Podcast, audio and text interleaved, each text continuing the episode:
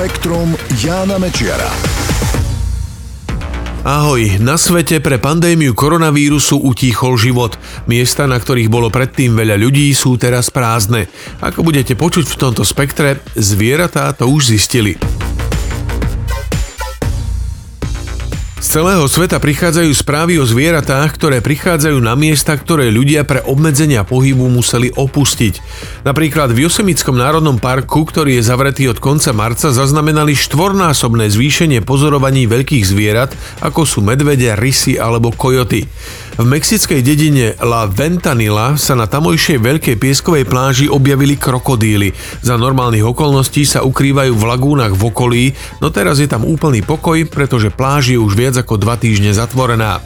Ohrozené morské korytnačky tiež využili vyprázdnené pláže v Brazílii a na Floride. Podľa odborníkov sa zatiaľ nedá povedať, aký to bude mať vplyv na ich hniezdenie. Keď sa však malé korytnačky vyliahnu, menšia premávka by mohla znížiť aj množstvo umelého svetla, takže nebudú zmetené pri hľadaní správnej cesty späť do mora. Podobných príkladov je veľa. Na opustenej diaľnici v Indii sa prechádzal veľký bivol, v uliciach Barcelony pozorovali diviaka, po brazílskych uliciach sa prechádzajú správy, vo Velse nafilmovali stádo kôz, ktoré sa pokojne prechádza prázdnymi ulicami a nadšene devastuje kvetinové predzáhradky.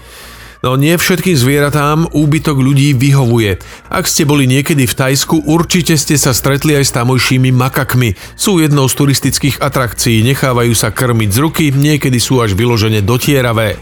Na potravu od ľudí sa tak naučili, že teraz, keď tam ľudia nie sú, majú problém. Potravy je málo, makakov veľa, výsledkom čoho je nárast ich agresívneho správania.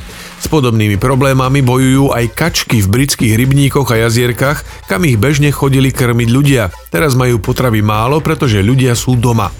O mnoho vážnejšia je situácia v afrických prírodných rezerváciách. Úbytok turistov spôsobil, že v Botsvane a Južnej Afrike zaznamenali nárast aktivít pytliakov, ktorí zabíjajú ohrozené nosorožce.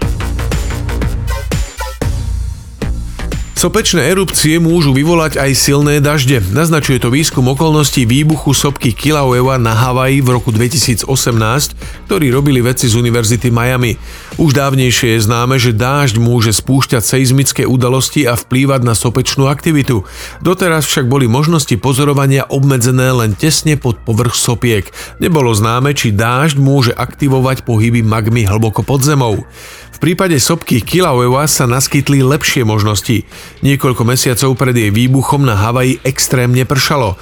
Výskumníci zistili, že voda sa dostala pod povrch sopky a zvýšila tam tlaky na najvyššiu úroveň za ostatných 50 rokov. Oslabila sa tak štruktúra sopky, magma prenikla nahor a výsledkom bola erupcia. Vedci urobili aj analýzu historických záznamov a zistili, že od konca 18. storočia sa takmer 60% erupcií tejto sopky odohralo v daždivých obdobiach. Preto usudzujú, že dážď môže mať na sopečnú aktivitu výrazný vplyv a v rizikových oblastiach by sa na to malo prihliadať. Mohlo by to pomôcť lepšie predvídať podobné udalosti. Konzumácia jednej porcie fazule, hrachu, cíceru alebo šošovice denne prispieva k miernemu zníženiu hmotnosti. Naznačuje to štúdia vedcov z Výskumného inštitútu nemocnice svätého Michala v kanadskom Toronte. Pod pojmom jedna porcia treba rozumieť približne 130 gramov strukovín. Podľa vedcov to prináša schudnutie asi o 340 gramov v priebehu 6 týždňov. Nezdá sa to byť veľa, ale je to priemer z 21 klinických testov, na ktorých sa podielalo takmer tisíc mužov a žien. No a okrem toho strukoviny prinášajú aj ďalšie pozitívne účinky, napríklad výrazné zníženie hladiny zlého cholesterolu.